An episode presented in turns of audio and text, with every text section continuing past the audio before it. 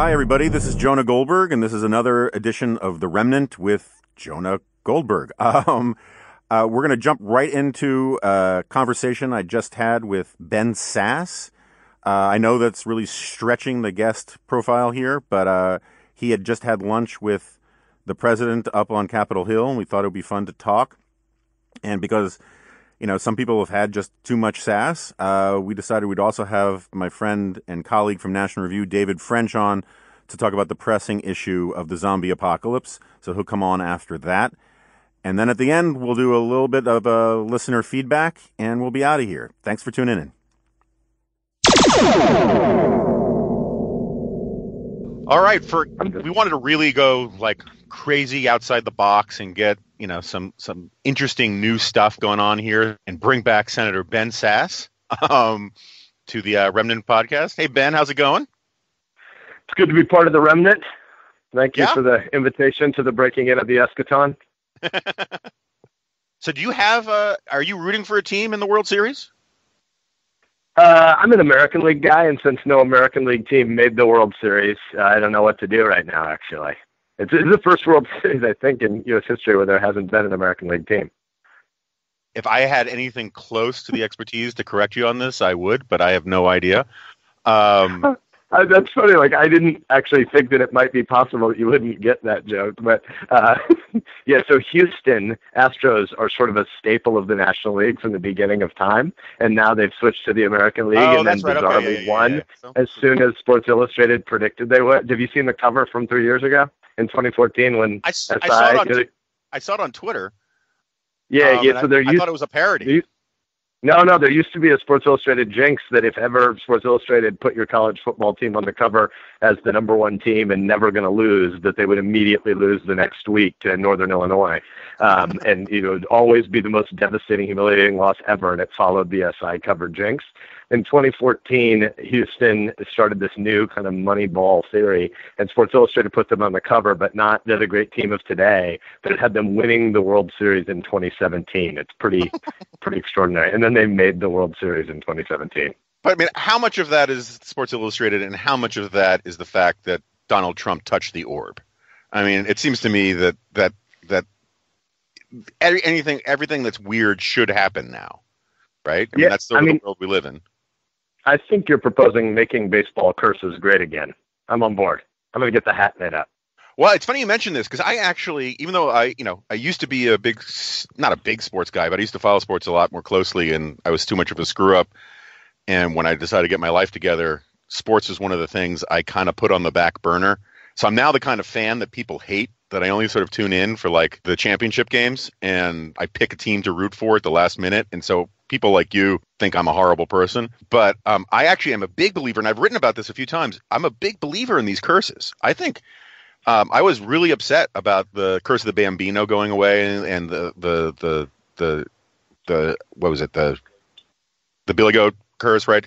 Because I like a little sort of mystery and weirdness in society, and I think that these things they're useful, sort of uh, you know bits of you know mystery and um, when they go away the world just becomes you know it's, it's as max weber would say it's part of the disenchantment of the world and it makes me sad but, yeah, uh, no, I, I I can agree with this. I mean, there's some knowing. Uh, you said I hate hate you for this. I, I mean, let's be clear. I have antipathy towards you for lots of other reasons. This isn't one of them. But if if you're gonna sort of affirm the virtues of having shared misery, that we all know the story of Northwestern or Columbia at football in the 1980s, not winning a game for four and a half years. We have a high school in Nebraska that hadn't won a football game in five years, and they finally got a win last week. And because they're you know 14 to 18 year old kids i'm actually glad for them but the idea of college and pro st- sports having negative dynasties i, I can affirm that I, am with yeah. you that parody ending all those hundred year curses it's kind of sad when you earlier said you believed in curses i thought you meant in a kind of metaphysical way you were going to bare your soul, and I was worried about that. But liking no, the curses, I, I agree. I won't go there, but you know, I, I one of the more famous early G files I wrote was to send things like that ever achieve anything that could fairly be called fame. Was I had a contest for readers of what the most Burkean line from Animal House was, and and everyone guessed wrong because the most Burkean line from Animal House was during the trial where what's his name? I guess it's it's it's, it's Hoover is the lawyer, right? Um, he's I think that's right. Yeah, and he says, "But sir, the Delta House has had a long tradition of existence in the community." and um, you know, and things that have just been around for a long time should stay around for a long time because sort of out of emergent order, society bends around them and takes them in and considers them part of the warp and woof of our culture. And I think, you know, these kinds of curses, and plus, you know, it is good to hate Boston. And so I didn't want the curse of the Bambino to go away. Um, and I was furious at the New York Times, which was a partial owner of the Boston Red Sox and did not reveal it, and was claims to be the hometown paper of the of New York City, editorially endorsed a win for the Red Sox because they yeah, just thought it would be nice for them to have a win. Um, yeah, and I just think that's, think, that's awful. Yeah, no, that is awful. It'd be far better for an editorial to be written to like get a bucket of goat's blood and driving to your rival team city and sprinkling it in a way to make sure the curse endures. Yeah, I don't, I don't get why you would propose that your your rival team win a game because you feel bad for them. This is this is the uh, honorary uh, fourth grade soccer trophy for everybody view of pro sports. It's bad. That's right. That's right. So, how much of your time do you spend upset? I mean, other than I know the Nebraska thing, and you have to do that because you dry up and blow away in the in a stiff Nebraska wind if you didn't follow, you know, Nebraska football. But how much of your free time would you say take kids out of it? And well, that's it. How much of your free time do you spend following sports? Would you say? Well, I mean, first I just want to argue with the assumption in your question that I have to do that about Nebraska. It's in my being. I mean, the last time that I sobbed really, really hard for days uncontrollably was January 2nd, uh, 1984, and it lasted for like 72 hours.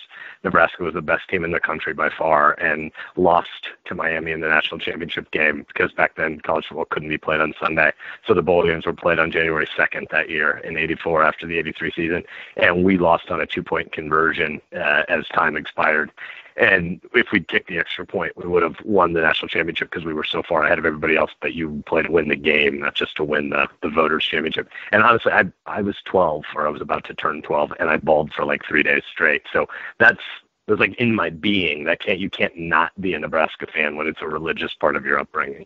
But I would say so that's, that that's, like that's very much like how much I cried when Spock died in Wrath of Khan, just so we can sort of be on the same wavelength here. But anyway, go on. I'm sorry I interrupted you. Yeah, I don't. I, I really don't even know what that means. But uh, we, I, I, partly because I have three little kids, and partly because I have geography and my home in you know different time zones.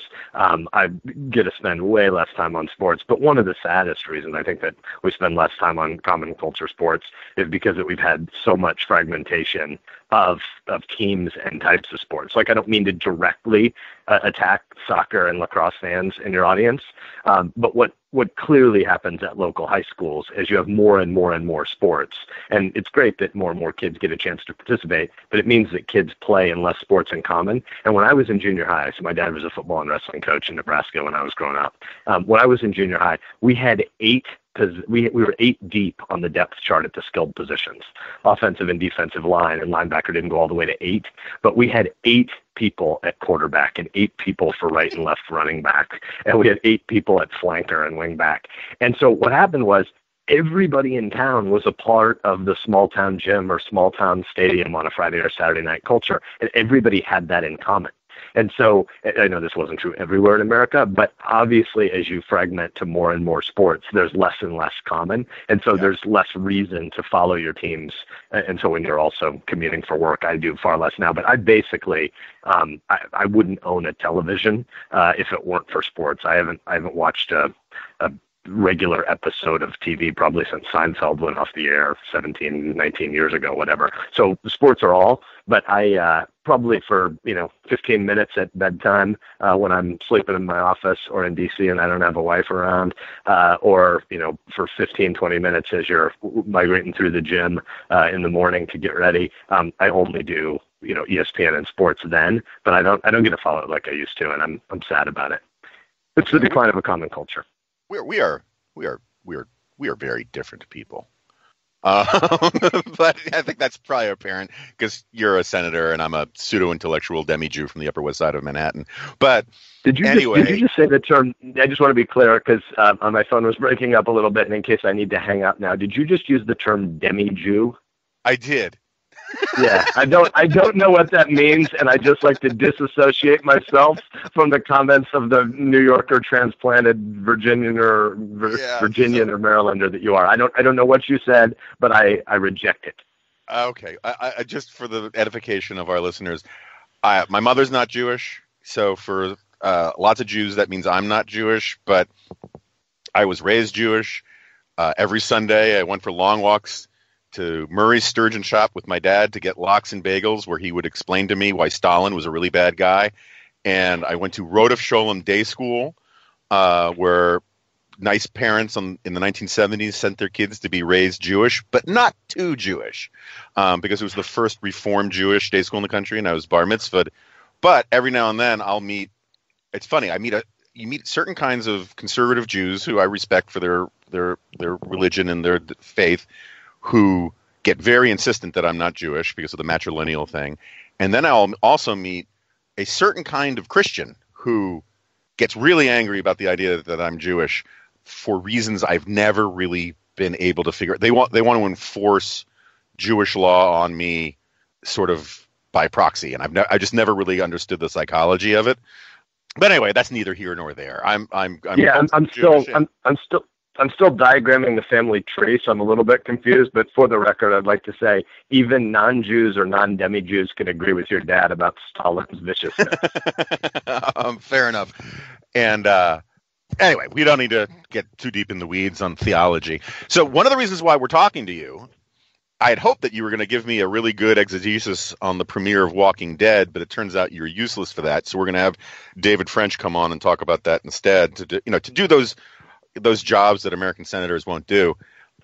so instead, I, I, am under the understanding that you were at this uh, this this policy seminar come lunch with the president of the United States today up on Capitol Hill.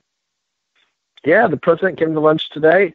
So maybe uh, context: Republicans and Democrats split up uh, over lunch. Democrats have lunch together twice a week. Republicans, we have a whole lot of Republican uh, ism and stuff to do. Republican hugging, bro hugs. It's weird. Uh, Tuesdays do you guys do and like Wednesdays. Trust falls?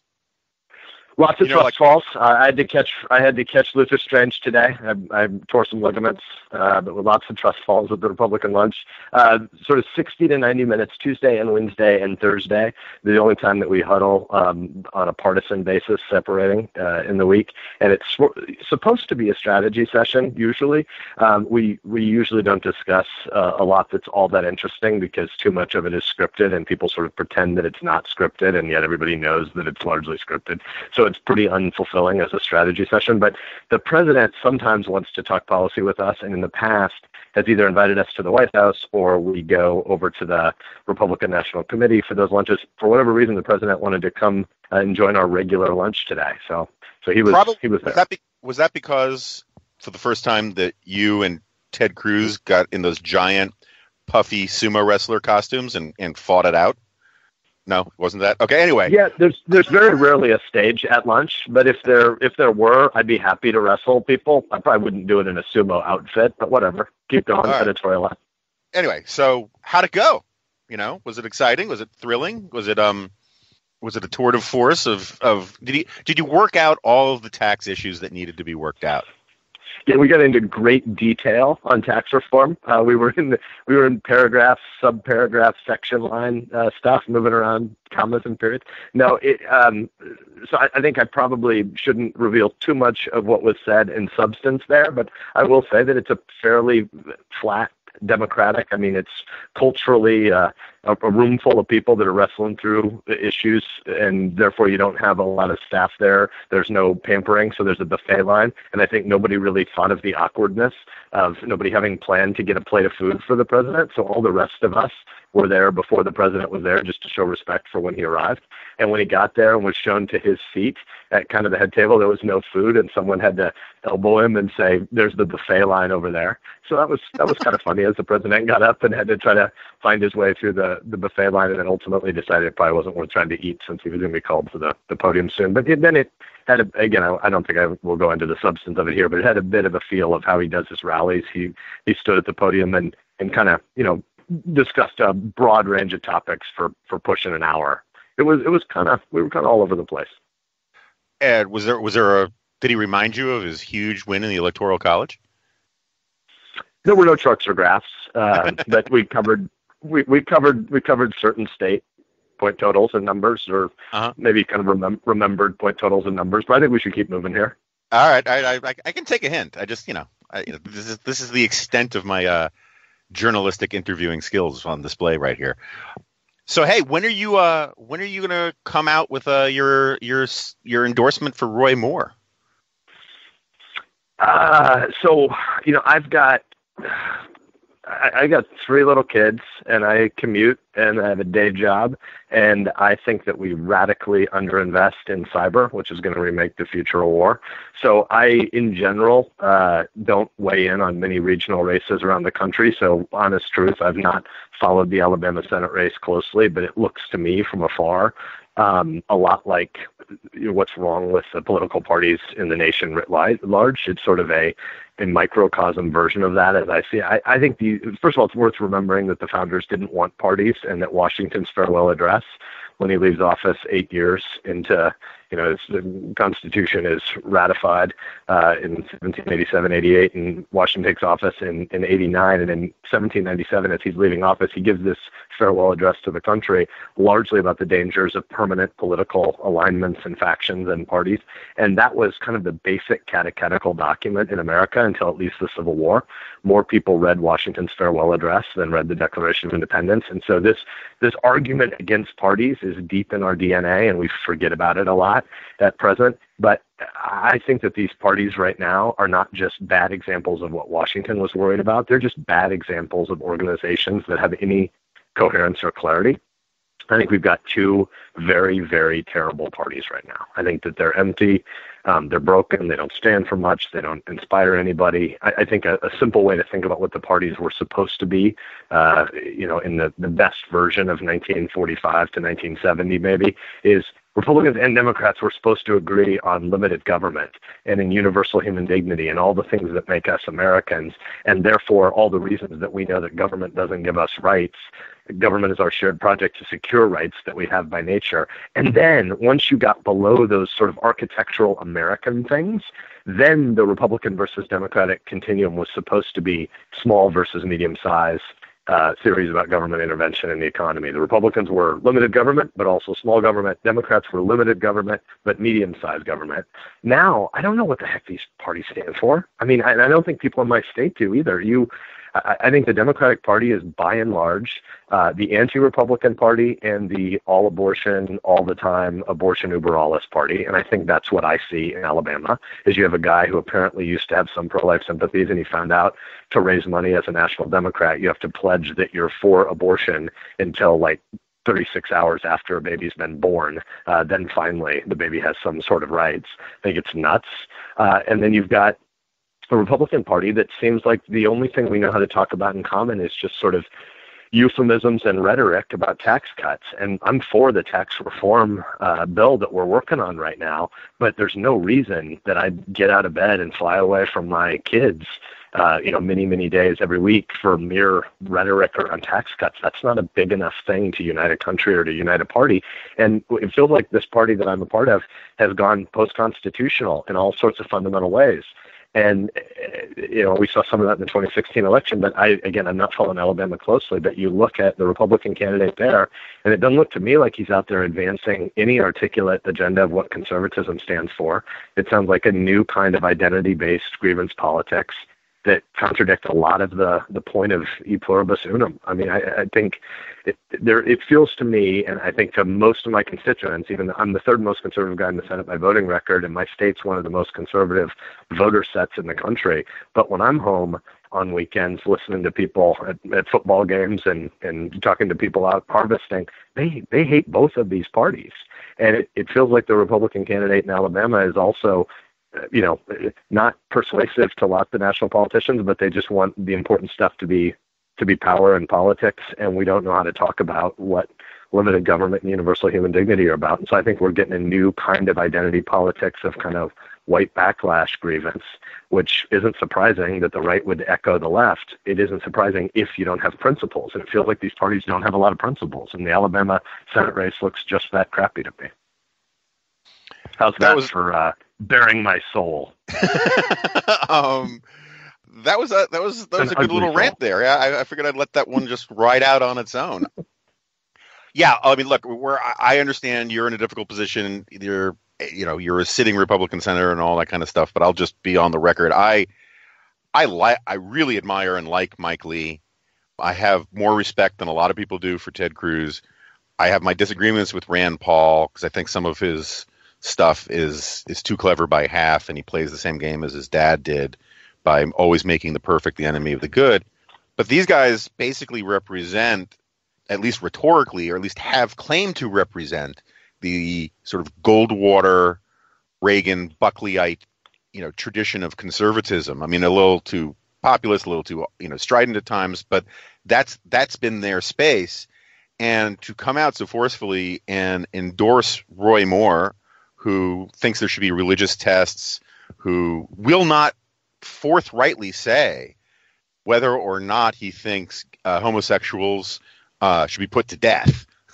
um, you know, these are these are you know you can have all sorts of positions on homosexuality, and still it shouldn't it shouldn't be pulling teeth to get someone to say, but of course they shouldn't be put to death.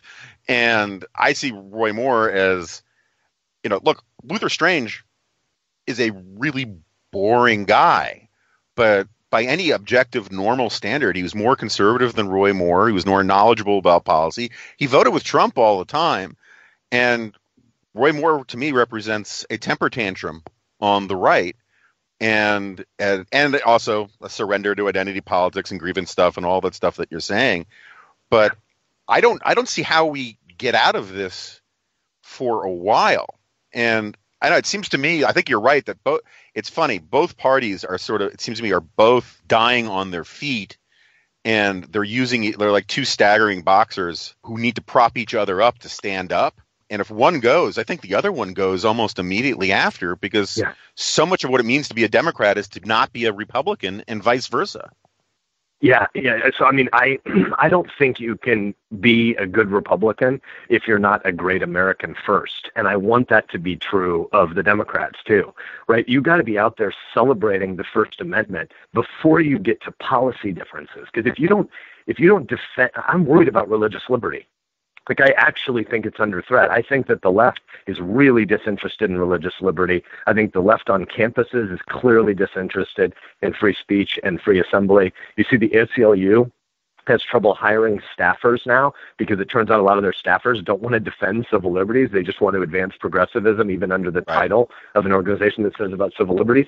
And so I think on the right, we have lots of people who are disinterested in freedom of the press you don't ultimately get freedom of the press or freedom of speech unless you understand their relationship to each other. So to your point on on religious tests, if I'm worried, so I'm an evangelical Christian, and I'm worried about the future of religious liberty, I feel an obligation to defend Sikhs and to defend Muslims on why we believe in principled pluralism in America. And so you can't have people running for office. And again, I, I don't know the particulars of what Moore has said, but as as it's been reported, you can't have people running for office saying that being a Muslim would be a disqualification for being in Congress. The Constitution is pretty damn clear about not having religious uh, litmus tests.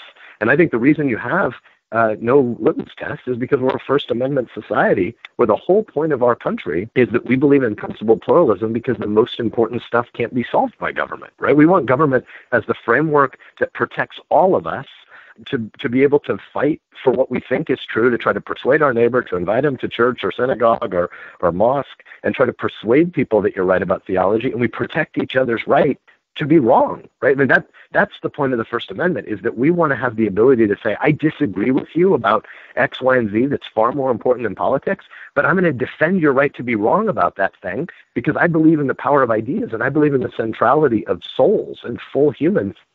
And government compulsion can't solve problems like that. I want to win you over to my side, but if if you lose that ability to defend a public square, to even defend the rights of people that disagree with you on important stuff, then you lose limited government, you lose freedom, and you lose all that's special about this country. It's just not good enough to say, oh, well, I'm for a guy because I think he'll vote the right way on my policy views about this year's tax cut. That's not good enough. Yeah, no, look, I, I agree with you. And, you know, I have a book coming out called Suicide of the West, which gets into a lot of this stuff. And, you know, one of the reasons why I had such concerns about Donald Trump is I agree with you. The left is worse worse on a vast range of things about religious liberty, about free speech, about rejecting constitutional norms, about rejecting the role of the Constitution, about respecting the American tradition of of, of uh, limited government, all of those sorts of things. But the reason why I'm I'm much more concerned about conservatives, and people get mad at me. Well, I get all this whataboutist stuff about, well, the left is worse about this, so why aren't you defending Trump, or why aren't you, you know, fighting for more Republican wins? Is that if the Republican Party abandons conservatism, right? If if conservatism gets thrown by the wayside in the name of winning, it's a much bigger blow because it's been conservatism for the last century, give or take, that has been the the foremost and, all, and at times sole defender of a lot of these institutions and norms. And if yeah. if conservatives don't defend it, that means it's just it's purely a um, it's a tr- purely a contest of will and power, um, and it has nothing to do with actually defending the things that make America great. And so, if conservatism goes, then it's all over. And, I, and so, I always hated this. America is only one is, is one election away from being over. You know, I think Sean Hannity began his radio show like that ten thousand times, and my view of America is is that if America is one election away from being over, it's already over. Yeah, because yeah. That's not what America's. Go ahead. The conservative way to say it is that we're always one generation away from the extinction of freedom because you have to persuade the next generation that we believe in minority rights. This, this is the Madisonian genius in the Constitution's construction, right? Is that everybody is supposed to view themselves as a creedal minority that has identities that are way more important than their political positions, and that together we want to come we want to come together with lots of other creedal minorities so that together we become a majority that is against any populist majority trying to compel us to believe things that are more important than politics. And so I, I think of it as rank ordered identities, right? Like I'm a Christian first, I'm a husband second, I'm a dad third, I'm an American fourth. Then I go down that list and I'm a conservative and I'm a Nebraskan and somewhere like 37th on the list, I'm a Republican. But the really important thing here is I believe the theological things that I believe first but I take an oath as an American and as a public official for a time, for a limited time, uh, to serve in this kind of office to advance an American understanding of principled pluralism, which is prior to my policy preferences as a Republican. And so, to your point, if the Democrats have largely become a post constitutional party over the last couple decades, the death of the Republican Party as it becomes post constitutional is truly a death because then you don't have a place from which to reform. And if you just have power politics all the time, not only do you lose what makes America special, you lose the sense of universal human dignity, you lose limited government, you, you lose the protection of minority rights to speech, assembly, press, religion, protest, et cetera, et cetera. But oh, by the way, people who really do only care about your policy preferences for taxes or whatever, you're going to lose too because right. the Democrats are always going to be better at identity politics than Republicans. And so I'm I'm with you in being just so bored by these people who say, well, the Democrats are terrible and they would have done this terrible thing. Therefore, we should race to do the terrible thing first. Actually, if you believe in America, you have to lay out a vision of what America believes about oaths and virtue and limits as the thing that you persuade people back toward, or you've already decided that we're post suicidal. Yeah, yeah. So, you know, buy gold. Um, it uh, turns out a lot of the networks out there are advertising a lot of gold. It turns out that the, the jeremiad might have a market. Yeah, no, look, I mean, I, I, the commercials on on Fox, where I'm a contributor, and you know, and the other cable networks too. I mean, food insurance, food security, you know, stock up on bottled water and ammo. I mean, and now you look at the NRA ads, and I'm very pro Second Amendment, and I generally think the NRA gets a bad rap from the mainstream media, and it's widely misunderstood because it's not. It doesn't have a stranglehold on politics. What has a stranglehold on the gun policy issue is that uh, that tens of millions of Americans want to have gun rights. So I've, I've always been a big defender of the NRA, but these these latest internet ads that they've been putting out, which have nothing to do with almost nothing to do with gun rights and have everything to do with we are seconds away from marauding bands of, of sort of motorcycle um, you know hooligans taking over our lives and and and dragging our women folk out of our homes it's it's fomenting paranoia. And it's i think it's a really dangerous thing. And you see it all over the place now where everyone is sort of m- trying to monetize panic um, and lack of faith of institutions in a way that I think is incredibly dangerous to the culture and, and to our politics. Yeah, I mean, so let me partly agree and partly disagree, and then I should bail on you. Um, we, have had too much agreement for the last 10 minutes, so I'll only agree in part and then I'll disagree. Uh, the agreement is uh, the paranoia of all this stuff is highly dangerous, and we, we have data that shows people are reading far fewer books and they're watching far more news, and most of the news people are watching isn't news, whether on the populist right or on the progressive nutty left. Um, there are people who are doing entertainment uh, as news, and it turns out clickbait life is the way you also lead up to a commercial break on cable. And so I, I agree with you that the selling of paranoia is bad. What I want to disagree with you is it turns out that for my family, stocking up on bottled water, uh, guns, ammo, beans, and firewood, because my wife hasn't persuaded me to buy the generator yet, we call that a really good weekend. So I don't, I don't like your sort of arrogant city liver city liver skepticism of uh, of the way we choose to spend our weekends in our shabby cabin down by the river. Uh, but we we have filled it with uh, there's a secret uh, passage and it's filled with guns and ammo and beans. And I want you to quit looking down on me, man. Look, I, I I am very sympathetic to the prepper ethos. And my wife and I, we spend an enormous amount of time talking when we go on long drives and stuff about how we what what our plan is when the Chi-Coms come or when the zombie apocalypse comes and you know basically all the plans boil down to figuring out how quickly we can get to Alaska where she's from and once we get there we are golden because it is just cabins guns um, and a large large family with with lots of resources up in the bush and I, I get yeah. that I get that stuff but this this idea that the other side in our politics is like my point is I, I, I like talking about how to respond to the zombie apocalypse or to the Chinese invasion. I'm, Red Dawn is still one of my favorite movies. I yeah. don't like that kind of talk about the Democrats, you know, yeah, or, right. or, or, about you know, or even Antifa, right? I mean, look, I it, my basic policy towards Antifa is you know. Uh, lock them up, throw them in jail. You know, excuse me, officer. Might I suggest you use your nightstick? But um, at the same time, I don't think they are seconds away from some sort of Mad Max scenario where they burn our cities to the ground and the living envy the dead. And yet there's yeah. more and more of that kind of stuff in the culture, in the political culture, that I think is is really creepy and dangerous. Yeah, and, and I mean, this isn't the time to do it since I'm I'm I'm bailing on your podcast. You have David French waiting in the wings, and he's more interesting than I am. But the way foreign intelligence services want to use info ops against us to make Americans think that there are more people about to overrun us is really significant. Like we yeah. we just have lots of data now that shows that we've got foreign agencies that want to exacerbate social media panic and paranoia, and so our people's estimates of the danger of things are completely out of scope with the reality of some of the things they're paranoid about. And there are people who are trying to use internal American divisions against us. It's the best way you could attack America. You're not gonna you're not gonna win a hard power battle with us right now at sea or on land, but you can make Americans uh, so panicked and paranoid that they that we believe crazy things about how many internal domestic threats there are. But going back to your your I, I think you admitted that everything is better in a prepper cabin,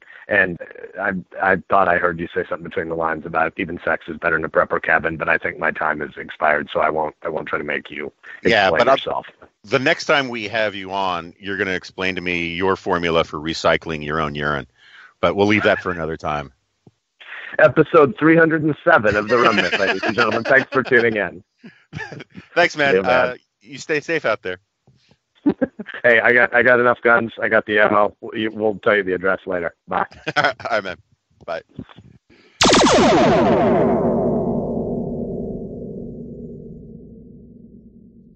All right, so we just finished with Ben Sasse, and uh, uh, we're going to go right to David French, who's on hold as we speak. Unfortunately, what just happened was after I stopped talking to Sasse, I looked at the notifications on my phone and saw that Senator Flake was not going to run again in Arizona, which basically means, as far as I can tell, that either chemtrail Kelli Ward is going to be the next senator from Arizona, which is awesome, or the state gets flipped blue, which is what it is. So anyway, we're going to go straight to David French now. Hold on one second.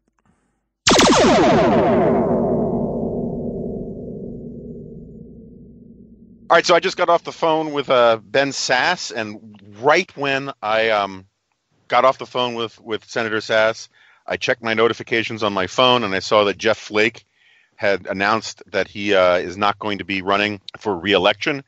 And I wish I could have asked him about it, because given the tirade that he had just given us, but because Sasse is completely unqualified to talk about the zombie apocalypse and and and and zombie battle, we had to bring in somebody else. We're going to talk about a little bit of both.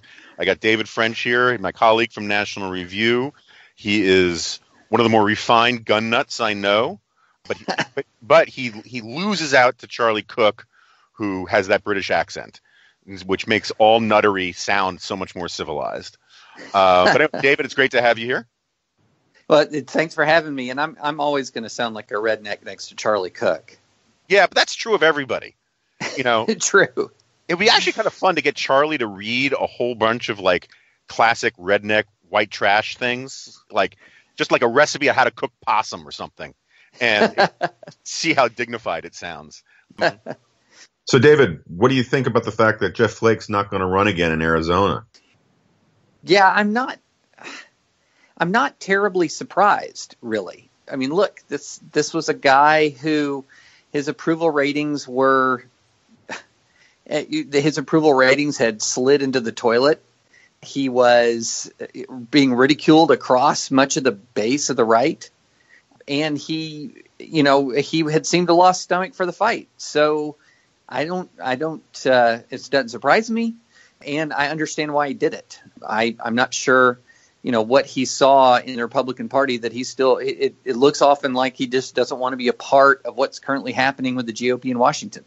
Yeah, no. I, I, what I what I find depressing about the Flake thing is it apparently has absolutely zero to do with his voting record or his policy positions. Entirely yep. to do with the fact that he wasn't bending the knee to Donald Trump.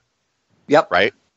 Yeah. And that's no way to run a railroad, but I mean, I guess that's the world that we. That's, that's why we can't have nice things now. But well, you know, this is this is similar to the Bob Por- Bob Corker situation. Now, Corker's of course like gone full throated after Trump, but I had some friends forward me some GOP polling here in Tennessee when Corker said months ago that uh, you know something to the effect that the administration was acting out like it was out of control and about 60% of Tennessee primary voters had said that that comment from Corker made them less inclined to vote for Corker in the primary. That's how important it was for Tennessee primary voters to support Donald Trump. And I'm sure Flake's looking at similar kinds of things at Arizona and where it's it's loyalty to Trump above everything.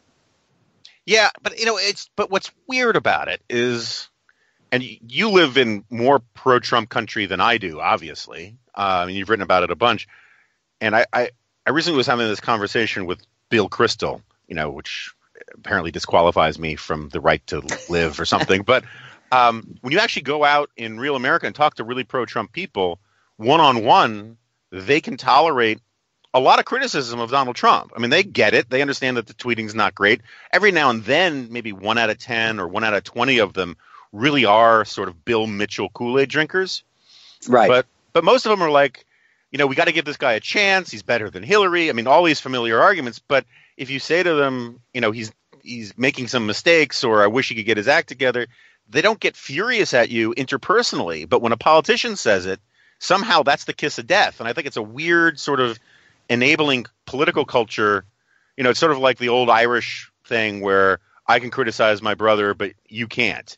Right. And it's so tribal and weird and and anyway, I think it's Yeah. not going to end well. But Well, well, and the dynamic I think is different when, say, a you or I speaks to somebody and says, "Hey, we've got this problem, this problem with Trump," than when, say, a Jeff Flake or a, Bob Corker does, because there's that background level of hostility that exists towards GOP folks in Congress and the GOP establishment.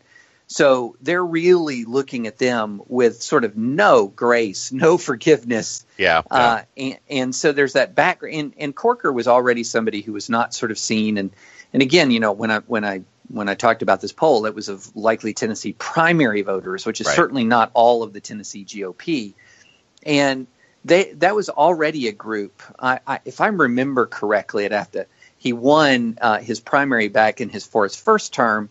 Uh, running, he ran against other more conservative candidates. They, they kind of split the vote so he was never sort of the quote unquote true conservatives choice for Tennessee senator.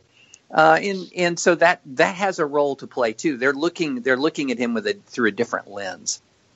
Yeah. And I got to say, I've never been a huge fan of Corker. I mean, I thought the Iran deal stunk on ice, and Yes. uh, and he his positions on some public policy stuff that you know that's too deep into wonky weeds to get into. I was never a huge fan of, and I also am not a, a while I want people to speak their mind and speak honestly about the president and about politics and all of that.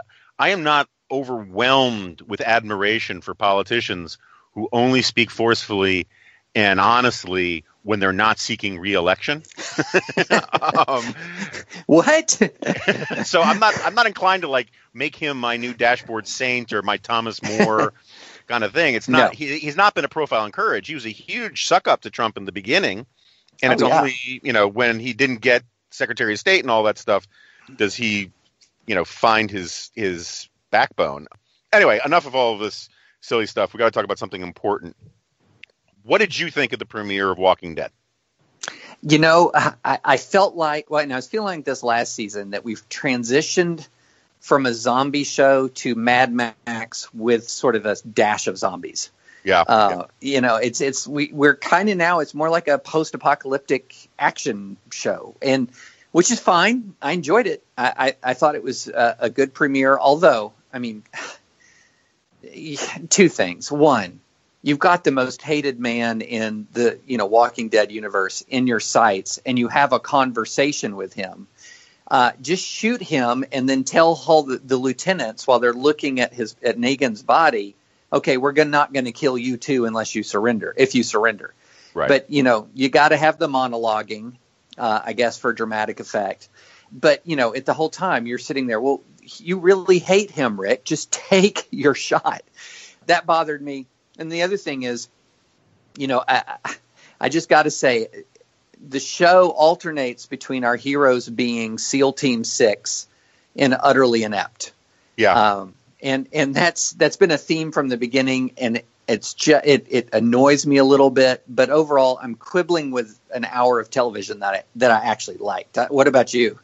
Yeah, so I sort of had the same position. I mean, I, I, I, you and I were sort of on the same page about Game of Thrones. I was just one click more skeptical than you were about it last season, but Right. so, so I always felt bad. I always kept. I, you would go in the corner and say something great about it, and I would say, "I agree, I agree, I agree," but, and then I would nitpick. and I sort of have the same thing. I, we're, we seem to be on the exact same page about Walking Dead this season. I um, um, first of all, the the not shooting Negan, and for listeners who don't know, Negan's this very bad guy. He's done some terrible things. He's this warlord, and um, there was this the beginning of what's apparently going to be this big war was set up in the premiere on Sunday, and they had like this 15 minute conversation where the guy was unarmed, standing out in the open, and they all had guns pointed at him, and no one just popped him up, and it. It reminded me of that scene in the Austin Powers movie where Doctor Evil's kid just starts hectoring Doctor Evil, you know, Seth Green saying, you know, Dad, just shoot him. He's right there. Just take a gun, put it to his head, and shoot him. Why do you have to like feed him to alligators or whatever you know, whatever it was that he was doing? And it's like the idea that everything is about survival and nitty gritty stuff, but we are going to monologue, you know, out of The Incredibles for ten minutes for exposition purposes was really infuriating. Also, you're more of a military guy, you know, than I am. You know this stuff better than I do. What was the point of just shooting at a lot of windows? I don't, I don't, I don't, I didn't get uh, that. I mean, it wasn't clear they were shooting at anybody. Yeah, they were not shooting at anybody. And here, you know, you've got ammunition as a finite resource, although it, it seems to be practically infinite as a matter, you know, in in the show. But it, it's a finite resource in a post-apocalyptic world, and they must empty ten thousand rounds at a warehouse shooting windows out for no. I, it it was, I, yeah, that was absolutely maddening. No, on to their credit, I do like how they compensated for their lack of numbers by recruiting the services of a gigantic zombie herd. That's a, that's a good way of using the zombie apocalypse to your advantage. But yeah, just unloading on the side of a building seemed to me to be singularly unproductive. And then the military experience in me tells me, Rick, if you're trying to shoot Negan, take your weapon off full auto. Just go shot by shot. Because you'll never hit him full auto. But he didn't. Let, he wouldn't listen to my advice. See, I'm wondering. So you don't you don't watch Fear of the Walking Dead? I right? started. I, I watched the first full season, and then I, I, I just I, I don't know why I didn't pick it up again. I kind of liked it. Well, I, I I might know why because it's it's it's not very good. It's it's different than good. Um, and it's it makes it makes the writing in in Walking Dead seem leaps and bounds better, which I don't really understand. I don't understand how you can make a zombie apocalypse movie where you're you're affirmatively rooting for the zombies or TV show for yeah. for most of the season, and that's the problem with Fear the Walking Dead. But I I still watch it because you know the the forms must be obeyed, and I once I invest in one of these shows, I have to see it through to the end. But i I'm wondering if the writers of Fear the Walking Dead or of Walking Dead are pissed off at the writers for Fear of the Walking Dead because they use the same technique essentially in the towards the end of the last season of Fear of the Walking Dead of guiding a zombie herd to an encampment. And you would think that like the producers would have talked to each other and said, "Hey, you know, we're working on doing the same thing. Maybe you can find some other right. plot device." But um, right. But so you know that this season the premiere was the worst rated premiere yep. in like three or four years. Why yep. do you think that is? You know, I think it's the fruit of the poisonous Negan tree. You know, I, I will admit after the the last season premiere where you had you know the eeny meeny miny mo basically who's going to get killed and then this incredibly vicious brutal beatdown that just seemed to be almost like torture porn. Yeah. I kind I tuned it out a little bit. I just thought, you know, I think they they stretched the goodwill of the audience a little bit too much and you know, and so I think a lot of folks were like, okay, I'm just going to tune out until we get through this Negan stage. Yeah. Um, and and that's that's how I felt. I, I got I, I, drew myself back into the show just because I've been watching it for so stinking long. I want to kind of see it through. But yeah, that was, and I it, I went back and I looked at the numbers because I was I was thinking about you know why is it that uh, you know was this a widespread feeling? And I think that the numbers dropped yeah. Uh, from like 17 or 18 million you watched that premiere last season down to like 10 million the next one. That's that's huge. Um, yeah, so I don't yeah. I don't think we're alone in that. No, I think that's right. I, I do have to think, say though, when when you said the fruit of the poison Negan tree, part of the problem is just the guy who plays Negan is really annoying, and I yeah. like that. I like that actor, but the character is just drawn badly. They they seem to think that he's got charisma like the governor did, and he doesn't. right. You just no. want someone to shoot him and just move on, you know? Yeah. But um, so one of the things I do like about the Negan line is, or the Negan storyline is, I think I wrote about this for NR at one point. The whole post-apocalyptic narrative arc of of Walking Dead actually follows the the track of human civilization. Mancur Olson has this whole concept of what he calls the stationary bandit, as the first provider. He calls it the he's a provider of the first blessing blessing of the invisible hand, which is order. And right. what happened was it used to just have roving bands of tribes, right, and and little platoons of people, and then they would all, as agriculture comes up, the warlords would raid, and and you would hit the point of diminishing returns because no one would invest in crops if they knew that some Vikings were going to come in and take it all away. And then what happens is you get the stationary bandit, the stationary warlord, who protects people, and then um, doesn't leave. He's no longer a marauder. Right. He plants his stakes, and he basically becomes a monarch. And he realizes, and he extends the time horizon of civilization so that um, you know that if you can get if you give you let people keep 50% of their crops um, you'll get more over the long haul than if you take 100% of them now and right. that's what we're that's what i kind of liked about this this sort of these eruption of these communities is that this is how civilization actually started and we're just seeing a do-over where the zombies basically are stand-in for everything from disease to natural disaster to everything else and i kind of like that stuff well, I thought that yeah, I, I agree with you on that. I thought that they finally they finally cut their way out of the storyline rut of the five or so seasons of we're going to find a safe haven. Oops, it's not a safe haven. We're going right. to go find another safe haven. Oops, not a safe haven. I mean, after a while, that gets a, a little repetitive. And now we're at okay, wait a minute. You actually see the beginnings of a society here but this that's that's viable, that's got you know the resources to live to to sustain itself, but it's ruled by a despot. So let's overthrow the despot and install something better. And you know that's a I think that's a preferable storyline. But you're exactly right. I, I I think I've honestly disliked Negan more than I disliked Joffrey, and I, and and I hated looking at Joffrey on the TV screen. But yeah, he was a better yeah. he was a better drawn villain, just because he was I, you know, I just think he played it better. Uh, and he, he, there wasn't so much. He wasn't. Joffrey wasn't eating up so much stinking screen time. I mean, they let they let yeah. Negan monologue constantly. Yeah, yeah. And you just want somebody to take that shot. Um, I, I, want, I want to switch gears. One last question because we went long with Sasse and and um, but we're gonna have you back. We're gonna keep up on the zombie stuff. But um, I got into this thing. I was talking to Senator Sasse about uh, the NRA, you know, these new Dan- Dana Loesch NRA ads yep. that are, um, and and you're, as I told listeners, you're a big Second Amendment guy. I'm a big defender of the Second Amendment on constitutional grounds, but I really don't like those ads. And I tried to get Sasse to talk about it, and um, and he agreed with me about fomenting paranoia as a bad thing, but he vociferously defended the prepper lifestyle because he said where I come from, loading up on bottled water and supplies and ammo and guns, that's called a great weekend. And um, I get that. I understand that. I, I, have a little of that in me. Um, and I, I'm pretty sure you have a little of that in you. Um, but where do you come down on the NRA stuff uh, and on the sort of prepper lifestyle? Okay.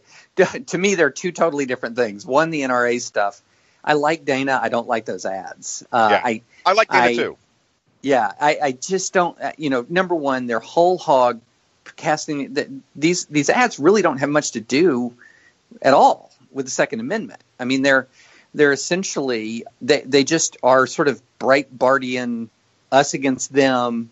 Uh, let's protect the pres circle the wagons around the president sort of uh, ad making and against with a sort of a dark and apocalyptic tone and then I think it makes a lot of people nervous because these are coming not from, say, a Breitbart, but from a gun rights organization. So there's sort of this overtone that, well, th- this has something to do with guns here. Right, right. And, and is very dark and ominous and related to the directly to the president. I, I just, you know, it, it, look, I sympathize with the notion that, uh, that says I've got a tough ad making job if we've pretty much won at the federal and state level and – we can't really conjure up huge threats to gun rights anymore.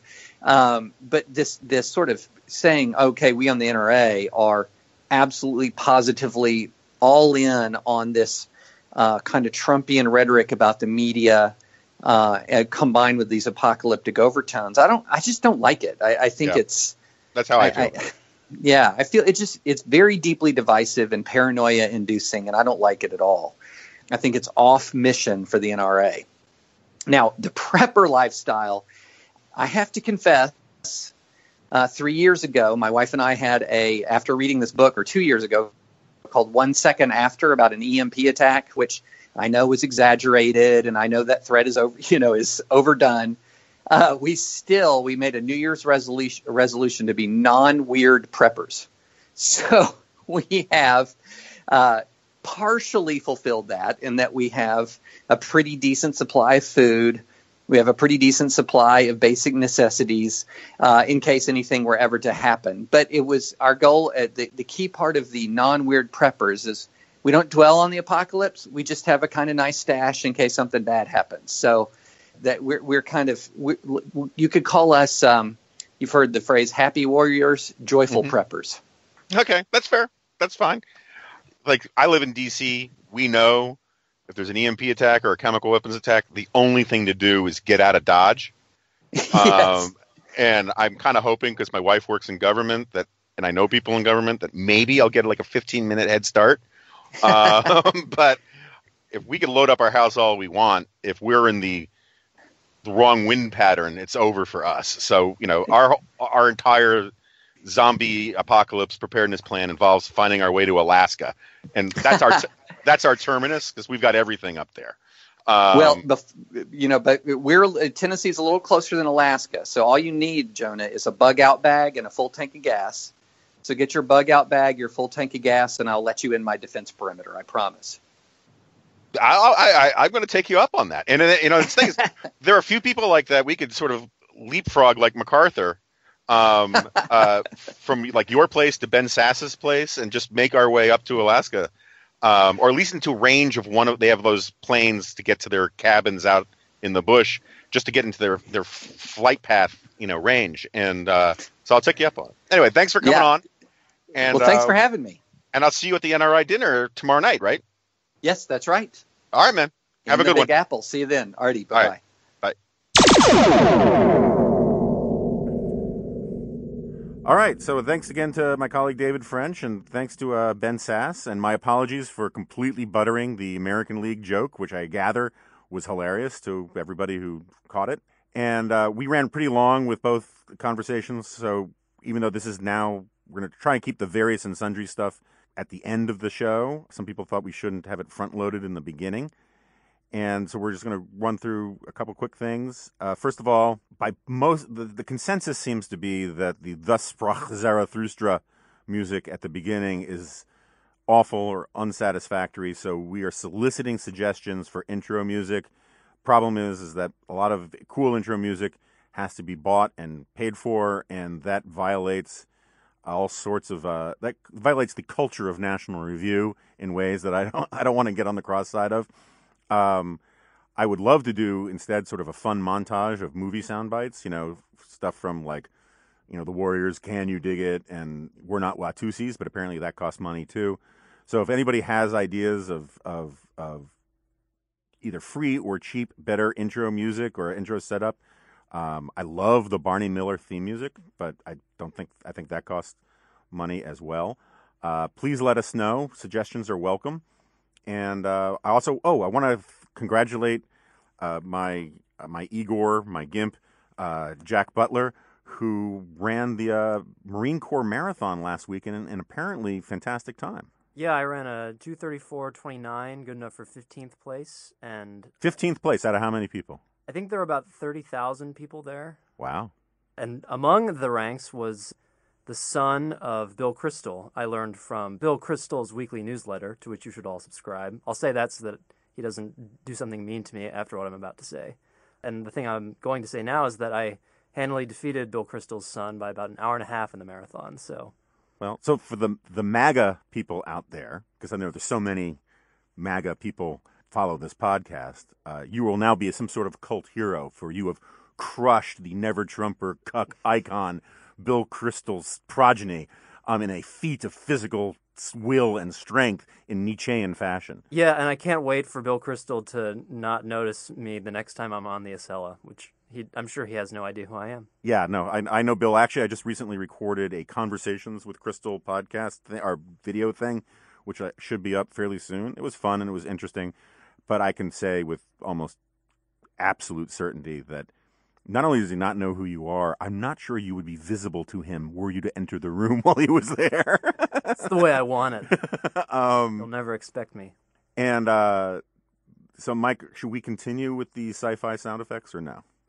I think we should. Uh, people, some people complaining about the blaster sound, so we'll we'll try to get some things mixed up, and we're also we're going to look at the uh, space shuttle or not space shuttle, spaceship uh, sound effect contest and see if we can get enough sounds off the internet to to make that work. Okay, all right. To identify. It. I mean, this week, if since we talked about zombies, if you want the sound of like the butt of a shotgun crushing a zombie skull, uh, that might work. That. I was told someone almost drove off the road because of the Wilhelm scream Uh-huh. in the car. So you're gonna tr- we're gonna try to avoid that. But yeah, the Wilhelm scream generated a lot of email and controversy out there, which I was not. I, I, I you know, my wife calls you guys my nerd boys. I feel like I should lose my decoder ring because I did not know what the Wilhelm. I mean, I knew what the Wilhelm scream was in terms of the sound, but I did not know the full backstory of the Wilhelm scream, which is uh, kind of interesting.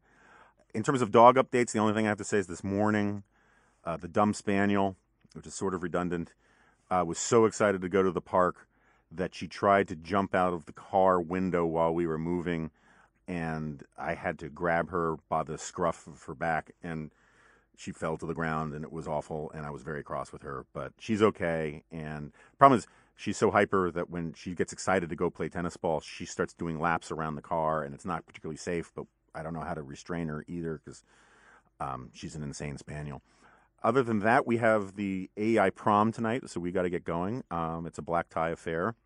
Jack, you're not going because you're opposed to black tie affairs. I I don't feel like dancing. I'm too sore for my marathon. That's it. That's a very manly excuse. All right. So thanks everybody for tuning in. We're still uh, eager to get uh, listener appreciation, a listener comments, feedback, all the rest. We really, really appreciate all the five star reviews and all the subscriptions. It matters a lot. I think starting next week, I believe we're going to have ads. Uh, I'm not sure for what yet. I actually look forward to this because when I went to high school in the 1980s, I I was not a huge Howard Stern guy. I was a Howard Stern guy because you had to be a Howard Yeah. Stern guy, but I wasn't huge.